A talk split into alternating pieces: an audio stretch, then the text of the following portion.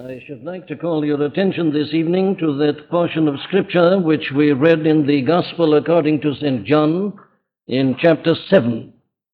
Beginning, you remember, at verse 25. I'm not going to read the entire portion again from verse 25 to verse 36, but let me just read the first portion. Then said some of them of Jerusalem, is not this he whom they seek to kill? But lo, he speaketh boldly, and they say nothing unto him. Do the rulers know indeed that this is the very Christ? Howbeit, we know this man whence he is. But when Christ cometh, no man knoweth whence he is. Then cried Jesus in the temple as he taught, saying, Ye both know me, and ye know whence I am. And I am not come of myself, but he that sent me is true, whom ye know not. But I know him, for I am from him, and he hath sent me.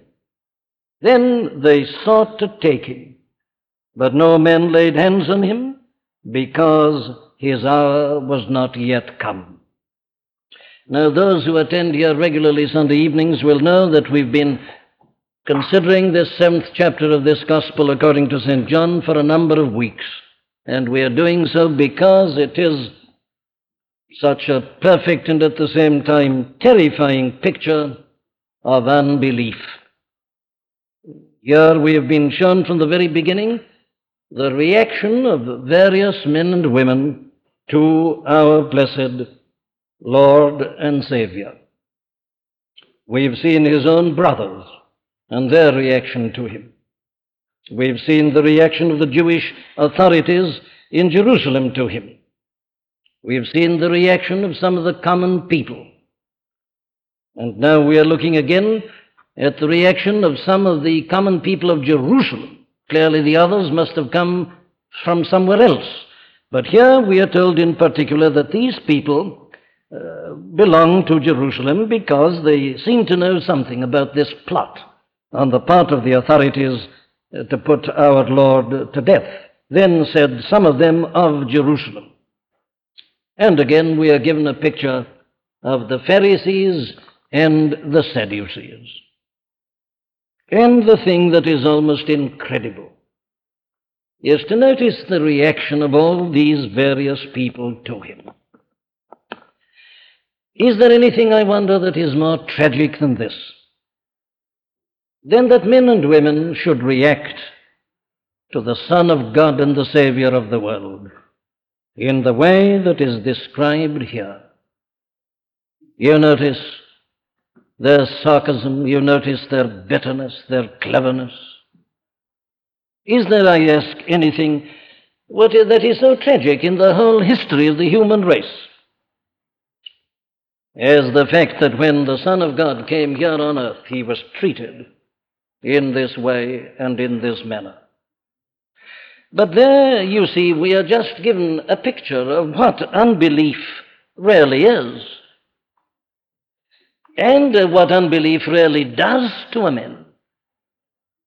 And that is why I'm calling your attention to it. In other words, as we go like this uh, through this uh, seventh chapter of John's Gospel and look at item after item, in this sad and sorry story of this reaction of people to him, what we are really doing is we are looking on at an objective picture of unbelief. Now, there's a great advantage in doing that. What is always so difficult, of course, is for us to realize the truth about ourselves. We can always see truth much more clearly when we're looking on at it, when we see it in a picture or in some other person. And that is what we're doing by considering this record. I'm employing the method that uh, the prophet uh, Nathan, you remember, employed with King David. David had been guilty of a very terrible sin. You remember that sin in connection with Uriah the Hittite. To gratify his own lust and passion, he had murdered a man in order that he might have his wife, with whom he'd already committed adultery. And David had done all this and was perfectly happy.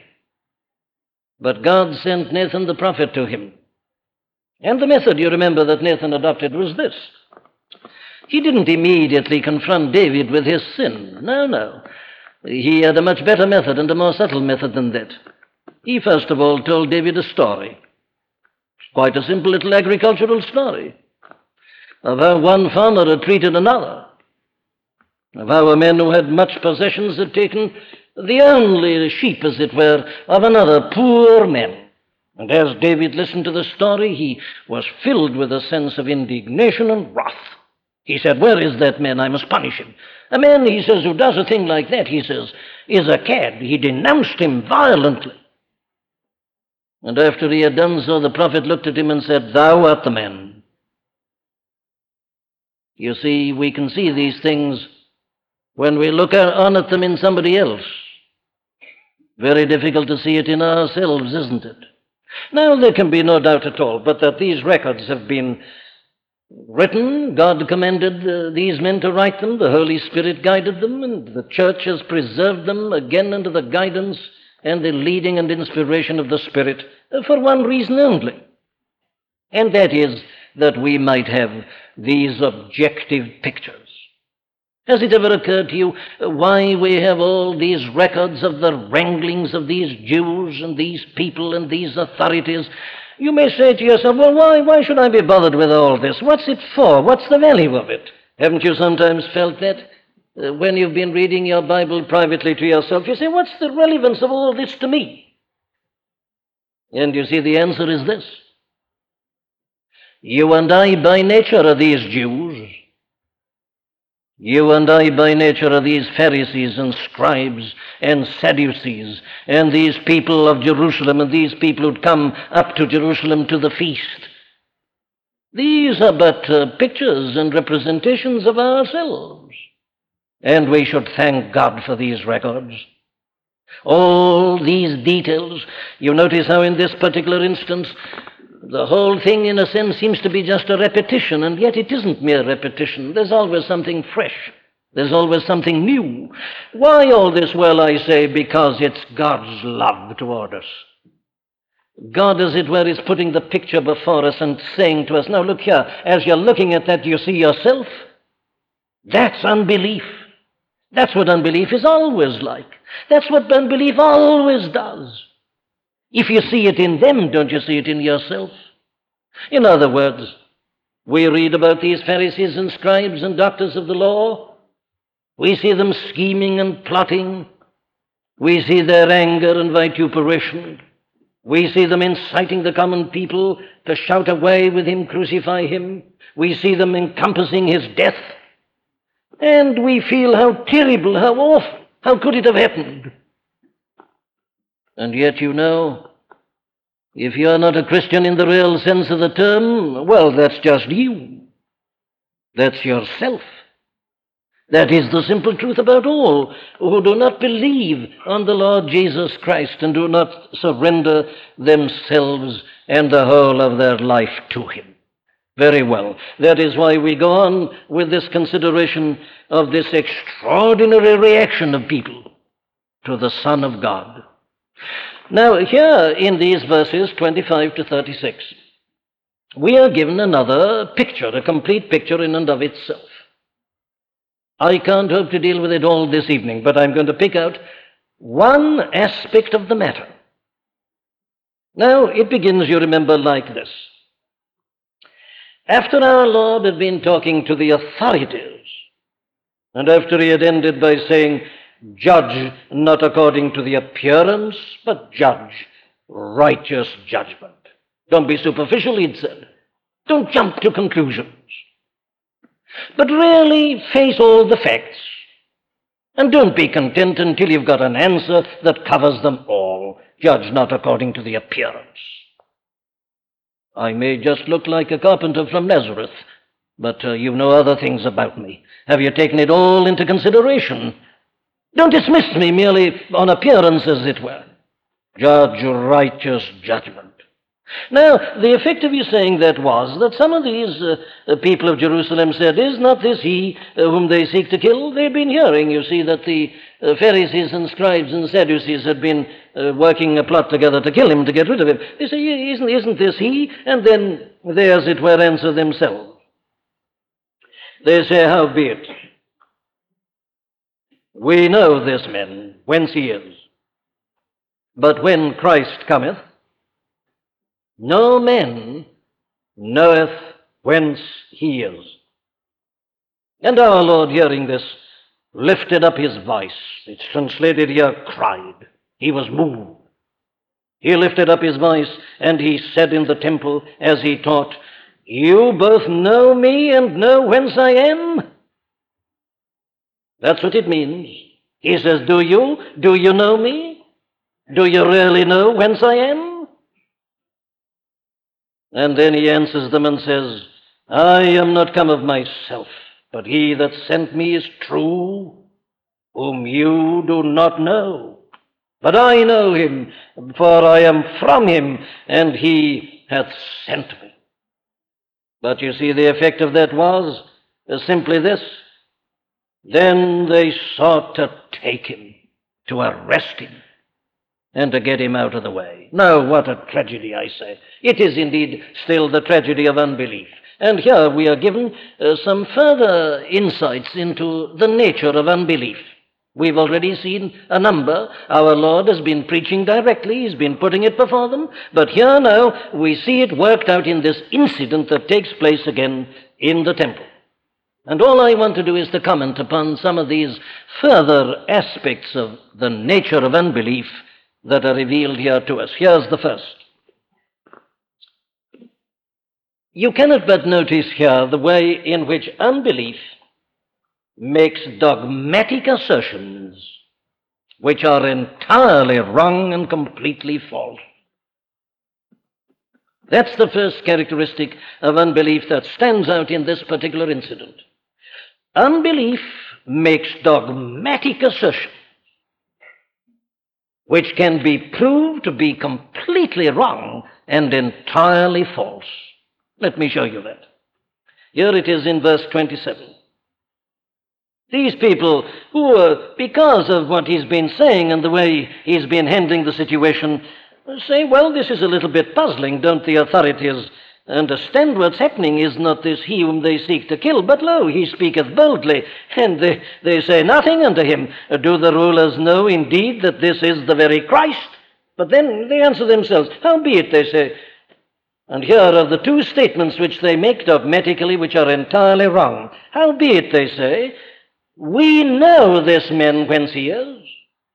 We know this fellow, and we know where he comes from. And then the second statement. But when the Messiah cometh, no man knoweth or will know whence he is come. Now then, there I put it in the form of a statement, and the statement is that there you have a dogmatic assertion concerning two things which are completely and entirely wrong and false. But notice, first of all, the dogmatic element. Howbeit, they say, we know. Don't you see the modern men there? Don't you see the typical unbeliever, non Christian there? Why is he not a Christian? Go and ask him. Go and ask the typical modern man who isn't a Christian. Say, why are you not a Christian? Well, he said, of course. By now we know. Same thing.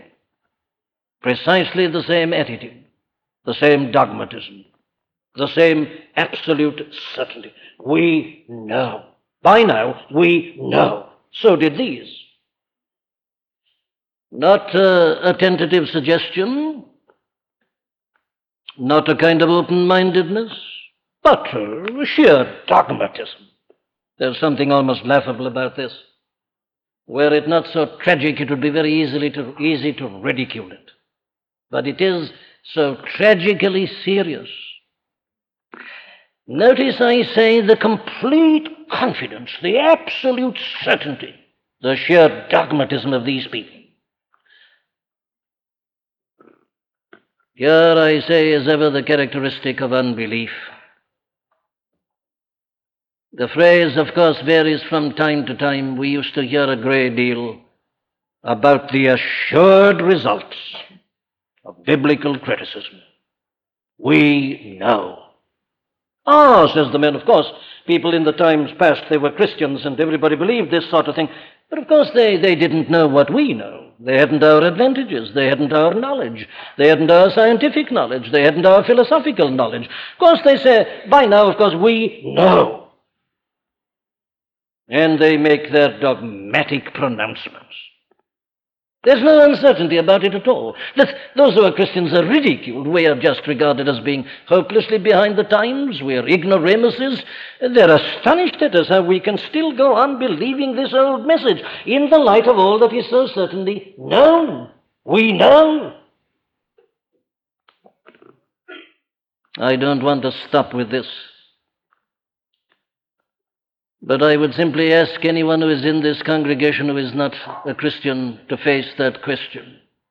Isn't that the sort of thing you are saying?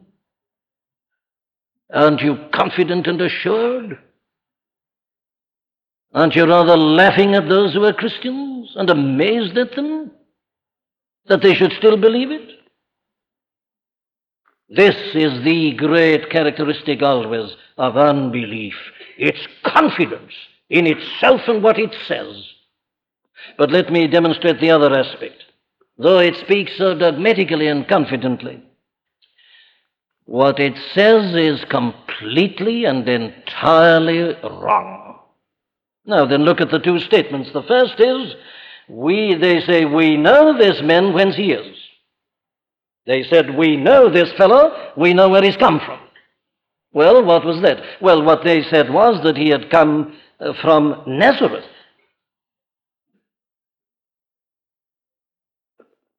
And they said this man cannot claim to cannot be what he claims to be. Because they say this man comes from Nazareth. They say it later on again. Others said this is the Christ, but some said, Shall Christ come out of Galilee? Nazareth was in Galilee, and he was known as Jesus of Nazareth. And these people said with absolute confidence for this man to set himself up as a teacher and to say that he is the long expected Messiah, of course, he's just sheer nonsense. It's absolutely ridiculous. We know that this fellow comes from Nazareth. But the fact was, of course, that he'd never been born in Nazareth. He had come from Bethlehem. That is where he'd been born. They're talking about his birth, the place of his origin. Now then, they said, we know that he has come from Nazareth, but he hadn't come from Nazareth. They're wrong. What they say about him, as he goes on to show them, is entirely wrong. Completely false, though they make it as a dogmatic assertion. Then take the second point. The second thing they say is this But when Christ the Messiah cometh, no man knoweth whence he is. Here is again another dogmatic assertion, and a very astonishing one. They said we can prove twice over that this man can't be what he claims to be. We know that he's come from Nazareth and no Christ or Messiah is ever to come out of Galilee. Yes, but we also know this that when the true Messiah comes, nobody will know where he's come from. And that again, of course, was a complete and entire falsehood. But that is what these people had been taught.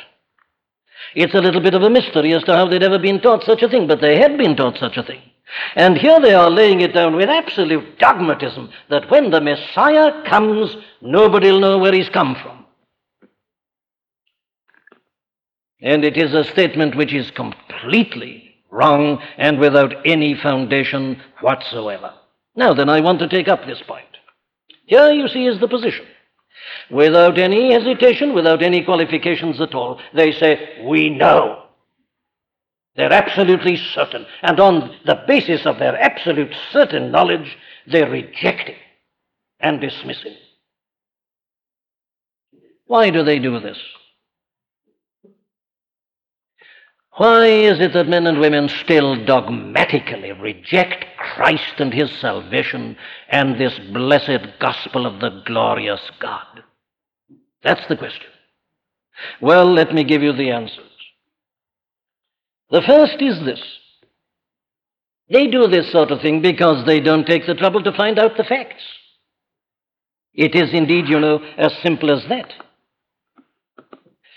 The Lord Jesus Christ was popularly known as Jesus of Nazareth. And because he was popularly known as that, they accepted it. They did, took no trouble at all to find out what the real facts were about him. They never thought of asking him, for instance, tell us, though you've been living in Nazareth, where do you come from? Where's your origin? Where were you born? Where do you really belong? They never asked him. They take no trouble. But you see, they take uh, the popular phrase, Jesus of Nazareth, then on that they make a dogmatic assertion.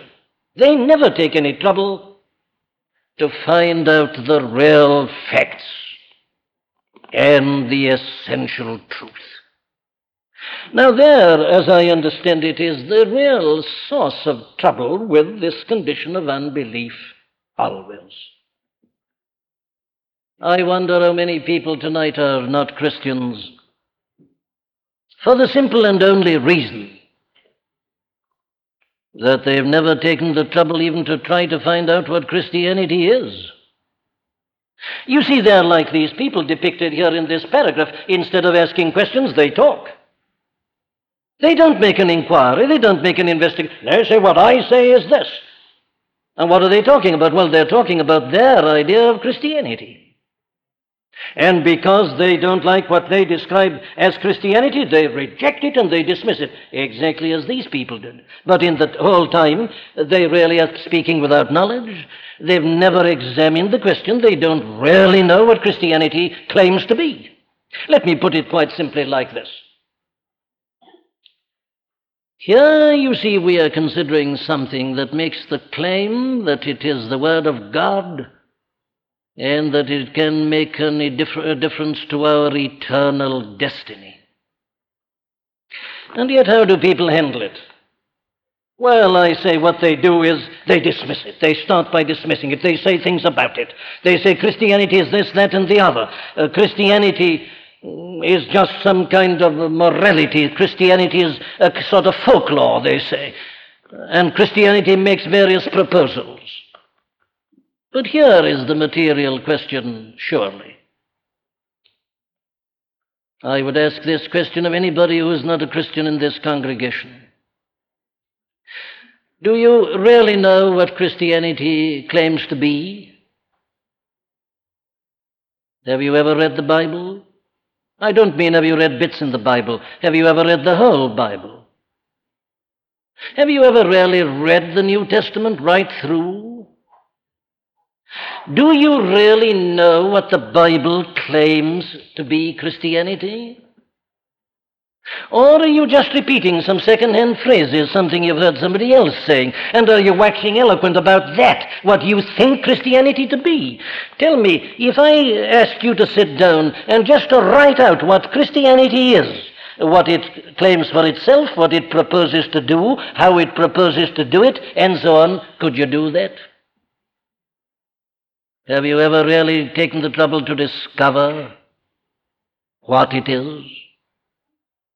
Or are you like the people depicted in this paragraph? Here they are, you see. They don't ask our Lord, tell us, where did you come from? Where were you born? Tell us your life's history. You know, we've been listening to you and you've been saying extraordinary things. We heard you expounding the Feast of Tabernacles just now. And indeed, it was marvelous. We don't quite follow it all. You seem to be only a carpenter from Nazareth, and yet you have a knowledge that we can't attribute to an ordinary and uneducated person. Uh, tell us now, what is the mystery of your person? Why, Tell us, explain it to us. Where have you come from? Are you only from Nazareth, or is there some mystery? They never asked him. Never asked him at all. But they took the slogan, and on it they condemned him. They never really examined the situation as it is. They never sought the information that he alone could give them. And I make bold to put the same question. Are you just in the position of saying that you don't like it and that you don't believe in it and you have no use for it? And that you say that as long as a man does as well as he can in this world and lives a fairly good life, that all is well. And therefore you reject. I'm asking, do you really know what it, what it really teaches? What it claims to be in and of itself? Have you gone through it all? Have you considered its momentous statements? Have you considered the facts concerning him? Have you read the explanations of it all in the book of Acts and in the various epistles, the mighty doctrines that have been drawn out of these facts? Have you faced them? Have you considered them? That's Christianity. What is your real notion of Christianity and what's it based upon?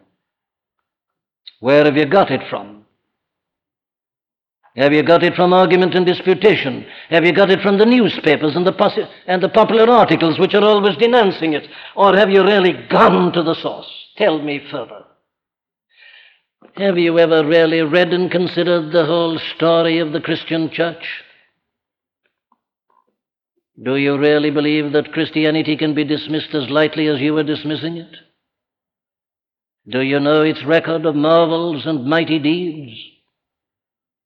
Do you realize that you're saying that some of the greatest minds and intellects the world has ever known have been wrong and have been fools? Do you know what happened at the Protestant Reformation and the benefits that have accrued to all nations under the heavens as the result of that? Can all that be dismissed? Do you know what this nation owes to religious revivals and the Christian message and the Christian gospel? Do you know what it means? Do you know the facts? Have you investigated? Doesn't it strike you as being rather foolish to be making dogmatic assertions which are based on nothing but ignorance? I ask you, my friend, before you go any further, face this question. Have you really considered the case? These people never did. They never considered the facts about him, but they accepted the popular saying and dismissed it. That's one explanation. But then there is a second explanation, which is this.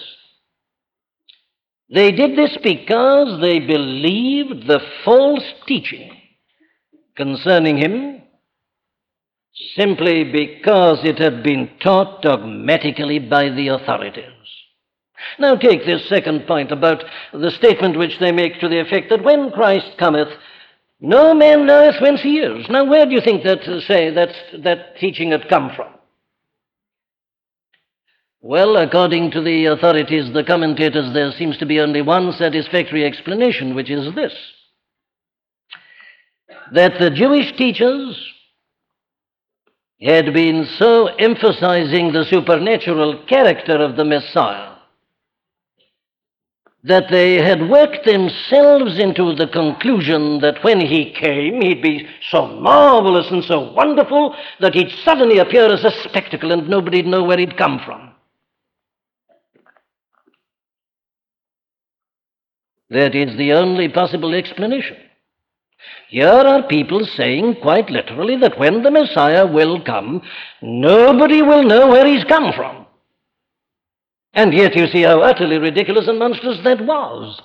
Because there in the Old Testament, in the book of the prophet Micah, in chapter 5 and verse 2, it is stated perfectly plainly and explicitly that he is going to be born in Bethlehem, Judah. There was the prophecy all those centuries before he was born. And thou, Bethlehem Ephratah, which, are the, which is the smallest of the cities of Judah, out of thee shall come. There it is, perfectly plain. The scriptures were quite specific about this. They prophesied what literally came to pass. And yet, you see, here are the common people saying, now they say, we know, it's absolutely certain, that when the Messiah comes, Nobody will know where he's come from. He'll be so marvelous, so divine a personage that nobody will be able to say he was born here or born there. He just comes and appears before us. How did they ever come to believe such a thing? Well, I'm giving you the answer. You see, these clever rabbis, these teachers of the people, had been substituting for the plain teaching of the Bible their own reasonings, their own hypotheses, their own suppositions, and their own theories. And it had reached this point that their teaching was a blank contradiction of the plain teaching of the Scriptures. Now, here's a great principle, of course. Here is the key to the understanding, of course, of the Sermon on the Mount. You remember how in chapter 5 of Matthew's Gospel, you keep on reading something like this You have heard that it was said by them of old time, but I say unto you. What's it mean? It means this. Our Lord there is not contrasting his own teaching with the teaching of the law of Moses, what he's doing is to contrast his teaching and his understanding of the law of Moses with the false interpretations of the Pharisees and the scribes and the doctors of the law. Well, it was there in a phrase in that 15th chapter of Matthew's Gospel which we read at the beginning. Our Lord rounded upon these people and said this. He said, You know, the trouble with you is this. You are teaching for doctrines the commandments of men. You say you're scriptural, but you're denying the scripture. You are substituting your own theories for the plain teaching of the Word of God. That's what he's saying at this point. He was constantly having to say to these people, You are teaching, he said, for doctrines. The commandments of men. And that is what has happened to these people. They say when Messiah comes, nobody will know where he's come from. What a lie! They said it dogmatically. They were absolutely certain about it. But it's false. It's a contradiction of the plain teaching of the revelation.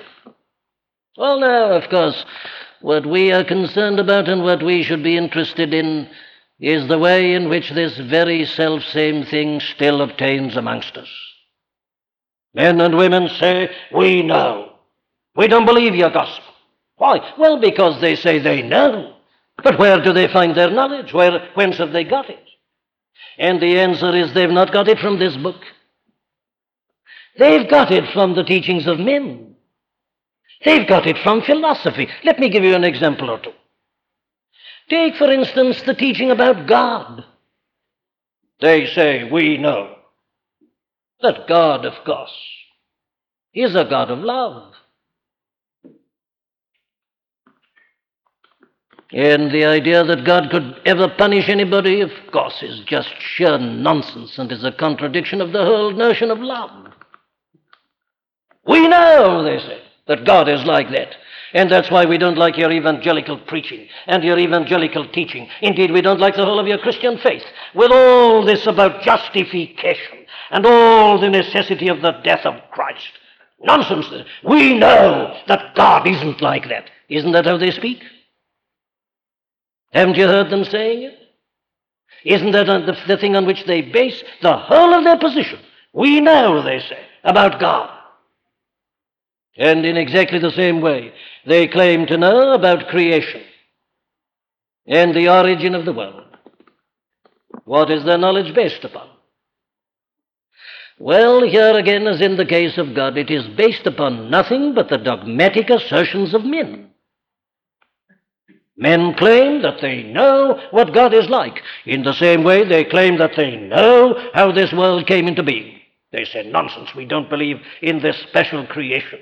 Genesis says, in the beginning, God created the heavens and the earth. They say, of course, we know by now. Science has taught us. We know. What do we know?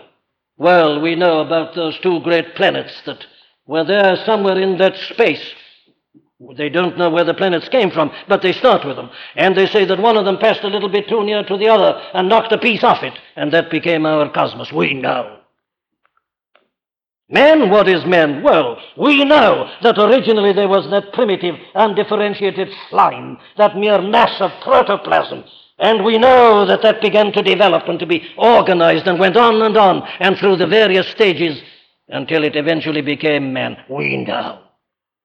So we don't believe Genesis. We don't believe in creation. We know. Isn't this it? And then come to the doctrine of men himself. What is he? And again, we are told that they know.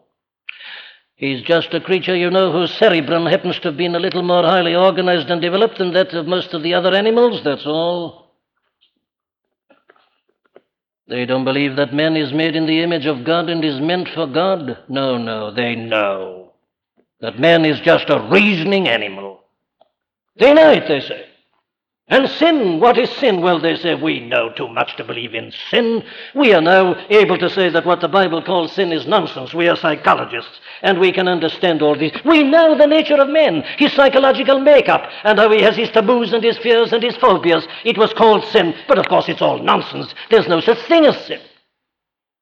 Man, they say, is not positively bad. What you mean is that he's not as good as he ought to be. It's something negative. We know. And likewise, they reject the offer of salvation that is given in the gospel. Because they say that they know that if a man only puts his back into it and only exercises his willpower, he can pull himself up out of the gutter and he can live a good and a straight and a clean and a moral and a pure life and that if you only multiply your psychological agencies, you'll soon have your prisons empty, and all men will live according to the law. Give them more education, give them more knowledge. You don't want a miraculous salvation. We know that with our techniques we can do it. We know, they say. Don't they say it? Isn't that why they reject Christianity? Isn't that why they reject this miraculous supernatural salvation? They say they know these things. And likewise, they say that they know that when a man dies, that's the end of him. That death is the end. That there's nothing beyond death. They say, of course, you're no longer going to be frightened by preachers who try to frighten you with the thought of hell. We know that when a man dies, that's the end. Hell, of course, there isn't such a thing to be contradictory of the love of God. We know that all that talk about the wrath of God upon sin and men in the condemnation, that it's all just rubbish. Just typical of primitive people who, in their ignorance, some were afraid of the sun and moon and stars, others pictured this great God beyond all, and they trembled before him and were afraid that he was going to punish them throughout all eternity. We, we know, they say that there is neither hell nor eternal punishment, that there is no existence even after a man dies in this world. That is what men and women say, isn't it? That is why they're not Christians. That is why they don't believe this gospel. They know all these things they tell us. But isn't it about time that they paused and faced this simple question? How do you know all this? What is the basis of your knowledge? What is the authority behind it? What foundation has it got? Look at these men who made their dogmatic statements about him. Look at the dogmatic statement they said about the fact concerning the Messiah, and they were dead wrong in both instances. Yet they said it dogmatically. Why did they say it? They were simply repeating what their teachers and authorities were saying. They, you see, like the modern men, were slaves of the experts. And we all listen to the experts. People speak with authority on the wireless. They don't even apologize. They don't put it tentatively. They say, of course, by now, we know. What do they know? Do they know that man has evolved out of the primitive slime? Why not be honest and say that that's their theory, that that's their supposition, that that is their idea? Do they know it? Can they prove it? Can they establish it? Of course they can't. They say they know about God, but how do they know about God? Whence is their knowledge? Have they ascended into heaven? Have they examined God? What do they know about? It's dogmatic assertion, and the common people repeat it. They say, I read it in the newspaper. And therefore they repeat it dogmatically. Nobody today, they say, believes such stuff. And so they dismiss him and they dismiss his teaching. Can't you see that the typical modern man in his unbelief and rejection of Christ and this salvation is simply repeating what these people did in the temple at Jerusalem with our blessed Lord so long ago. We know. In the name of God, I want to ask you a simple question. What do you really know? Wait a minute. What do you know? You say, We know. What do you know? Tell me, what do you really know about God? I'm not asking you what you think, I'm asking you what you know. You say you know, I'm asking you then, what do you know?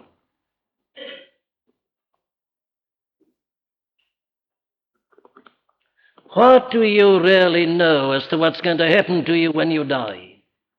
Oh, you know you've got your theories. I'm not interested in your theories. My dear friend, they're, they're so cheap, aren't they? Two a penny. I can give you theories by the dozen about anything you like, if you want it, but I'm not here to give you my theories. I'm asking you, what do you know? Because you are going to die, and I am. And your theories and mine won't be of much help and of much value to us at that point. You see, we are not merely spectators. We are not simply sitting in a gallery and looking on at something happening to somebody. We are in this. We are in this world and we're going out of it. And what's going to happen to us? What do you know? That's my question. What do you really know? Do you really know that there isn't punishment of sin? Do you really know that there isn't a hell? Oh, the tragedy of men and women making their dogmatic assertions merely because they're repeating the cliches of men who stand up in human self confidence and merely give expression to their theories. That's what they did. So that brings me to my last word this evening, which is this. Unbelief is that which makes dogmatic assertions that can be proved to be completely wrong and false. We've seen why it does so, but the third and the last thing about unbelief is this that while it is talking and laying down the law and saying, We know, It refuses to listen to him. Why should we listen to him, says someone. Well, I'll tell you why. Listen to what he says about himself. Listen to the claims that he makes. Nobody has ever ventured to make such statements in the whole history of the human race. They're absolutely unique. Here are you and I in this passing world.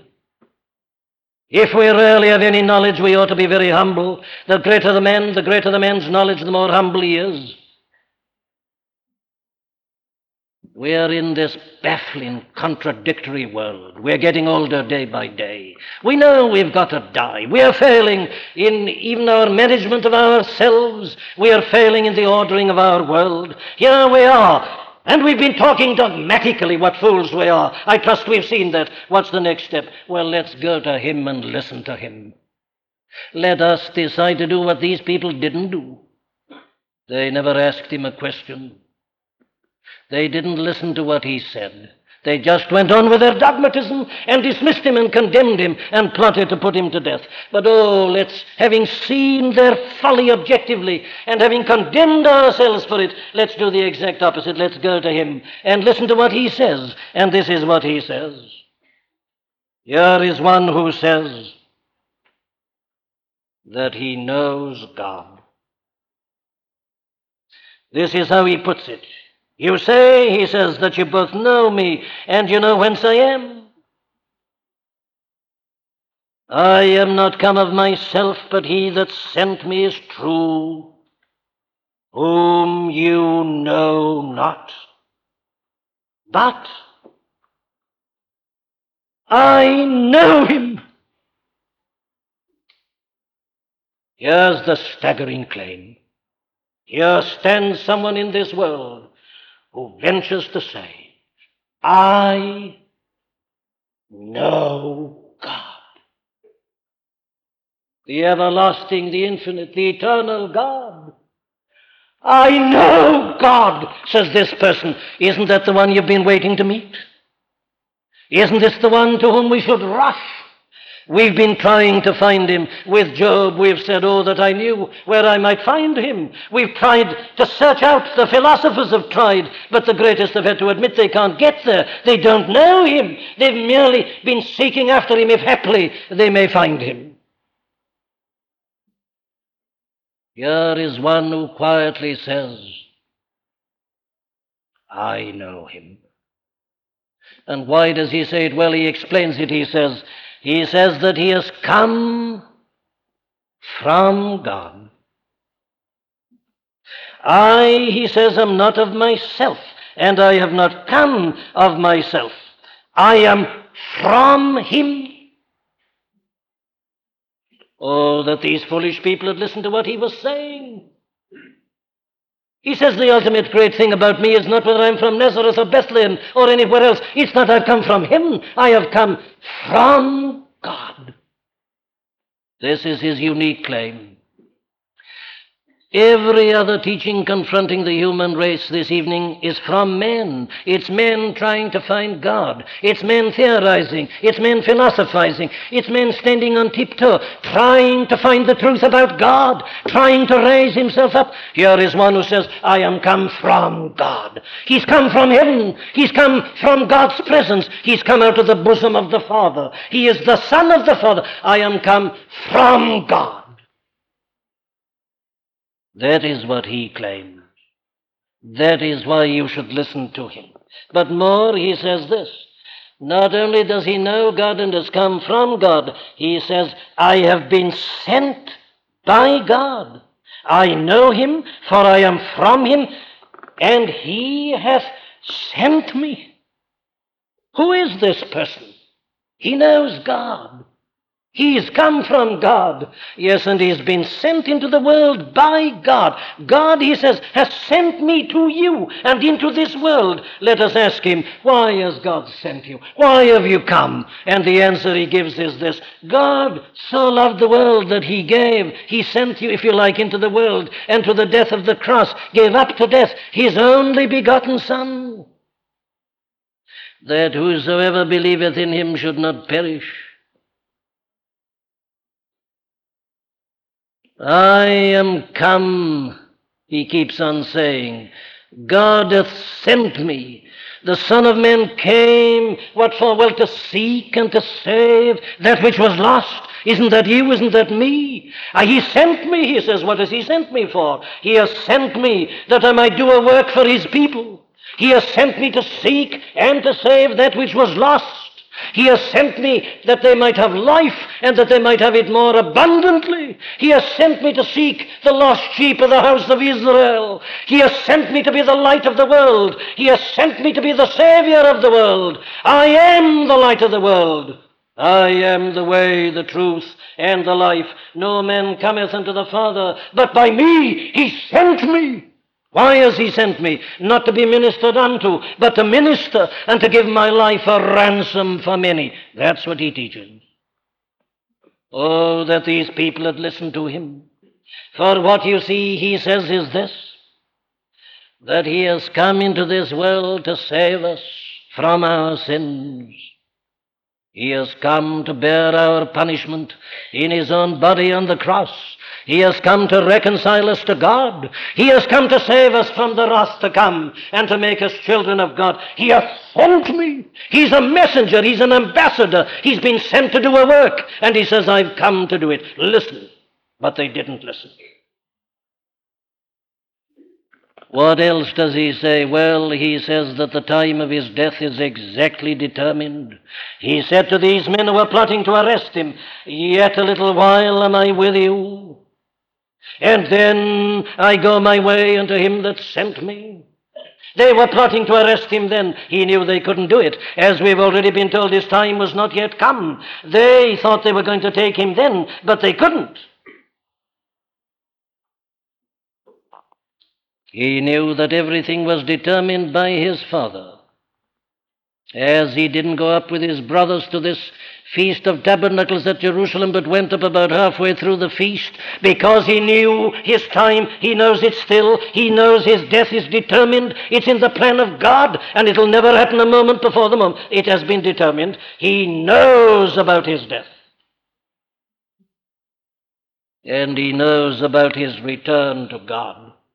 Yet a little while am I with you, and then I go unto him that sent me. You shall seek me, but shall not find me, and where I am, thither you cannot come. Well, there are his claims. And you see, the choice for everybody in this world comes to this. Are you going to base your position on the dogmatic assertions of men who finally know nothing, but simply turn their theories into facts utterly illegitimately? Or are you going to turn to and to listen to this blessed person who says, I know God, and have been sent by Him from His bosom into this world to give you life through bearing your sins and your punishment, through laying down my life for you through being buried in your grave, rising again to justify you and to stand before God on your behalf as your advocate. I will send my Spirit upon you and give you new life and enable you to be more than conqueror. My friends, the choice, you see, just comes to that. Are you going on to pit your supposed knowledge against him and against his knowledge? Do you realize the utter folly of doing so? Are you going on to listen to these men who know nothing about God, who know nothing about man's true nature, who know nothing about death, who know nothing about what lies beyond the veil? Are you going to risk your eternal future on their dogmatic pronouncements? and reject this blessed person who humbled himself and came from heaven to earth, and who speaks with a first hand intimate knowledge of God as his Father, and who has died that you might be made a child of God. Are you going to risk your eternal and everlasting future and destiny, saying, I know, when in reality you know nothing, and refuse the knowledge that is brought to you and offered you by the Son of God Himself. Thou art the man it isn't Pharisees and scribes. This isn't doctors of the law and the people at Jerusalem. It's you. See it. Acknowledge it. Confess it. Hurry to God and to Christ. Admitting and acknowledging the enormity of your arrogance and your ignorance. Ask Him to have mercy upon you.